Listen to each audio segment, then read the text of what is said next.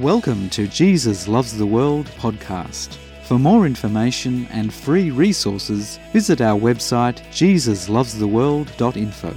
Be blessed, empowered, and transformed in Jesus' name.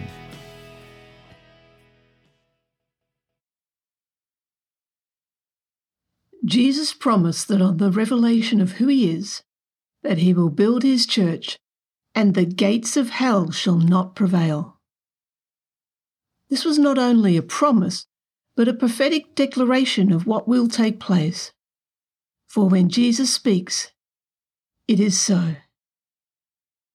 Even though the full force of evil shall try to oppose the living God, the good news is all who choose to align themselves with Jesus are aligning themselves with victory, for evil will never prevail against God. When persecution comes, those who are disciples of Jesus, that is, those who are his church, are empowered to stand in the truth of who God is, what he has done, and will do. As Jesus' church, we are empowered to stand in his absolute truth, exposing the lies of the evil one and the deceptions of the heart. In his unconditional love, we stand, knowing we are accepted in the beloved and God will never reject us and is coming back for us. As we surrender our self will to that of the Father's will, we are all transformed by Him, able to stand in these last days. The resurrected Jesus appeared to John on the island of Patmos. Revelation chapter 1, verse 11 saying, I am the Alpha and Omega, the first and the last. And what you see, write in a book and send it to the seven churches which are in Asia to Ephesus, to Smyrna, to Pergamos, to Thyatira, to Sardis, to Philadelphia, and to Laodicea. So today we will go to the letter written to the church in Smyrna. Revelation chapter 2, verses 8 to 11. And to the angel of the church in Smyrna write These things says the first and the last, who was dead and came to life. I know your works, tribulation and poverty, but you are rich. And I know the blasphemy of those who say they are Jews and are not, but are a synagogue of Satan. Do not fear any of those things which you are about to suffer. Indeed, the devil is about to throw some of you into prison, that you may be tested, and you will have tribulation ten days. Be faithful until death, and I will give you the crown of life. He who has an ear, let him hear what the Spirit says to the churches. He who overcomes shall not be hurt by the second death.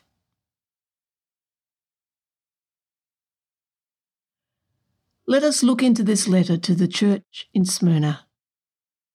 Jesus portrays himself as the first and the last using the same words that he identified himself to John at the beginning of this resurrected appearance to him. As a result, Jesus immediately imparts an eternal vision that transcends any present reality of John at the time of writing, and even to us today. Revelation chapter 1, verse 17. And when I saw him, I fell at his feet as dead. But he laid his right hand on me, saying to me, Do not be afraid. I am the first and the last. The first and the last is also the exact same self identification that God used to reveal himself to the Hebrew people many centuries before Jesus walked the earth as a man. Isaiah chapter 44, verse 6. There is no other God. Thus says the Lord, the King of Israel, and his Redeemer, the Lord of hosts. I am the first, and I am the last. Besides me, there is no God. By using the exact same terminology as God to the ancient Israelites, Jesus reinforces that he is the Eternal One. He is the Eternal One who had taken on human form, died as a human, and rose to life in a glorified human body. This is the great gospel of Jesus Christ, the Eternal One who became the incarnate One, experienced our reality of death, and through his resurrection we can experience his eternal life. Jesus conquered death and evil to give life and goodness to all who are willing. In his death and resurrection, Jesus stripped the grave of its power, a power that was given to it by humanity. When humanity chose to become one with both good and evil, at that moment evil and death was activated into God's once perfect world. So it is in his resurrection power that Jesus stands before his church and speaks. Intimately, personally, and powerfully. Jesus says, I know your works, tribulation, and poverty. This reveals the heart of God Jesus sees their situation. Not only does Jesus know their situation, but he understands. For he himself has experienced the ultimate tribulation of humanity at the hands of humanity, the very ones he came to save. He, as a human, subjected himself to the full human condition.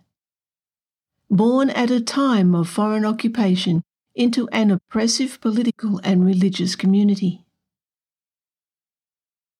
The entire burdens and afflictions of humanity Jesus consumed on his body of flesh upon the cross, at the hands of humanity.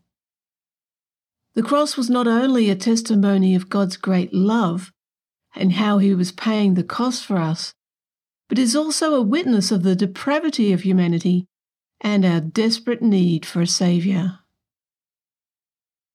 Yes, Jesus knows and understands their tribulation, poverty, and works. The resurrected Christ is there with them through it all.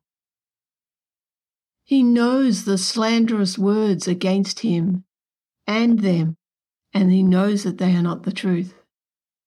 He knows their works, their deeds, all their efforts in such adverse conditions.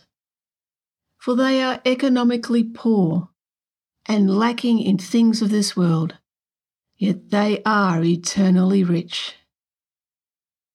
By saying they are rich, Jesus is not diminishing the hardship that poverty brings in this world. He is, however, identifying with them and speaks life over them. He declares, You are rich, changing their perspective of their immediate reality to that of eternity. For their wealth is eternal. It is a gift from God in Jesus Himself and cannot be taken away from them. It is those who have knowingly rejected Jesus that are eternally in poverty, destined for death and destruction. The tribulation is the persecution that they are subjected to. The verbal abuse and resultant poverty, in addition to their present suffering, Jesus informs them of impending imprisonment. Persecution is very real. Still, to this day, there are those who live in the constant pressure of opposition to being a disciple of Jesus. There are families and governments who forbid their members from becoming a disciple of Jesus. If they choose to become a disciple of Jesus, They will either be pronounced dead or prosecuted. The family will deny their very existence and destroy all evidence of them. The government will imprison them. Either way, they are totally rejected and cast out of their own community, never to be connected with them again. Many are beaten, verbally abused, ostracized, and put into prison as a result of being a disciple of Jesus. Many have suffered and still suffer persecution in all its evil forms. These world systems devised by humanity favour the rich and are opposed to everything of God, even denying his very existence. And this is the world in which we live. So remember when reading this text that the writer John is of Jewish blood. He has been exiled as a result of his testimony of Jesus. John testified Jesus is the Christ, the promised Messiah. Jesus himself came in human form from the tribe of Judah, of Jewish ancestry. So Jesus, through John, is not being anti Jewish in his declaration that those who say they are Jews are not and are of the synagogue of Satan. Far from it. Jesus is identifying with his church in Smyrna. He too was rejected by many from his own tribe. There were those of Jewish blood who knew he was the Messiah, yet chose to reject him, chose to reject his right to rule and reign. And not only chose to reject him as their Messiah, but plotted to kill him and persecute anyone who becomes his disciple. So we read that in Smyrna, from their own community, there are those who say they are Jews, yet are not. They are opposed to everything pertaining to God and deny Jesus as their Messiah. They are knowingly deceiving the church, saying they are of the same belief, yet they are not. Satan deceitfully opposes the living God. And Jesus declares that there are those amongst his people who have chosen to align themselves with the work of Satan. They have knowingly become partakers of this evil, that is, saying they are of God, and they are not ignorant in this matter. They are willingly choosing to align themselves with Satan and proclaiming they have aligned themselves with God. This is the ultimate deception trying to deceive God's people and lure them away from God. Satan deceives, opposes the truth, and propagates falsehood. Jesus is the embodiment of truth and propagates only truth. So Jesus brings encouragement. He states, Do not fear any of those things which you are about to suffer. This is reminiscent of what he told his disciples before he went to the cross. Jesus brings his strength, courage, and victory into their situation. In John 16, verse 33, Jesus said, These things I have spoken to you, that in me you may have peace. In the world you will have tribulation, but be of good cheer. I have overcome the world.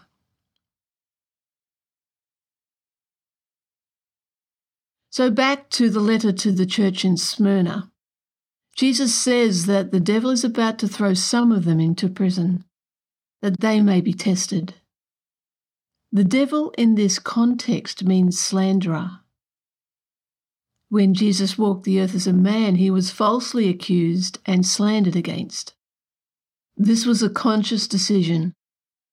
And as Jesus has shown us, those who slander God's people, knowing that what they are saying is a falsehood, knowingly falsely accusing, are effectively aligning themselves with the works of evil, the works of the devil. Evil is not simply the result of bad choices made by humanity. It is the personification of the nature of opposing God in the devil. Every bad thing that happens is not God's sovereign will. It is important that we understand this. Violence, death, tragic accidents, oppression, betrayal, rejection, crime, wars, earthquakes, famine, sickness, and such things are not of God, and they're not His will. They are a result of humanity giving power over to evil. Evil and the damage and chaos it causes is real. It was real at the time of writing to the church in Smyrna, and it is real as we read it today. Yet the good news is evil and its causes are temporal. They are confined to the finite realm and will come under judgment and ultimate eradication. The life and renewing given by God is greater than death and destruction by Satan. Jesus says the physical imprisonment is to test you.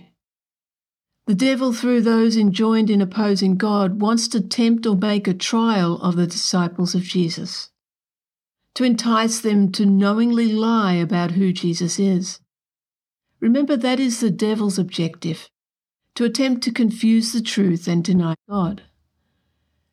The devil knows he is already defeated, yet out of this foolish pride continues to do what he does deceive and falsely accuse. But in future time, he will be totally eradicated from earth. He has no place in God's new heaven and new earth. He and all who choose to align themselves with him have been condemned to eternal damnation. Jesus is revealing this to his church that the persecution and imprisonment from a world opposed to God is for a limited time. Yes, the persecution is real, yet it will not be victorious. Jesus declares over his church, Be faithful even to the point of death. And when Jesus speaks, it is so. The enemy may threaten death, but Jesus speaks life and faithfulness, his faithfulness and his eternal life, into the impending situation. He confirms, I will give you life as your crown. To one who overcomes, he gives life as a crown. And he gives us his victory, his overcoming victory, his victor's crown. It is a gift from God, not by anything we do or say. And yes, the one who himself became human, who died and came to life again, is the eternal one, the first and the last, who was dead and came to life, who declares he will give the victorious crown of life. And he is faithful and true. And when Jesus speaks, it is so. Jesus concludes whoever hears what the Spirit says to the churches. That is the first hearers and all the hearers for evermore. And that is us today. The promise is for every disciple of Jesus regardless of our present situation, regardless of what force tries to oppose God and what circumstances of this world we live in and tries to threaten God's people. We cannot be hurt by the second death, for we are victorious. Personally, Jesus has given us his victor's crown, the crown of eternal life that is life for evermore, and his victory over death, over our selfish desires and all evil, to the glory of our Father. Praise his mighty name. For more information and free resources, visit our website jesuslovestheworld.info. Be blessed, empowered, and transformed in Jesus' name.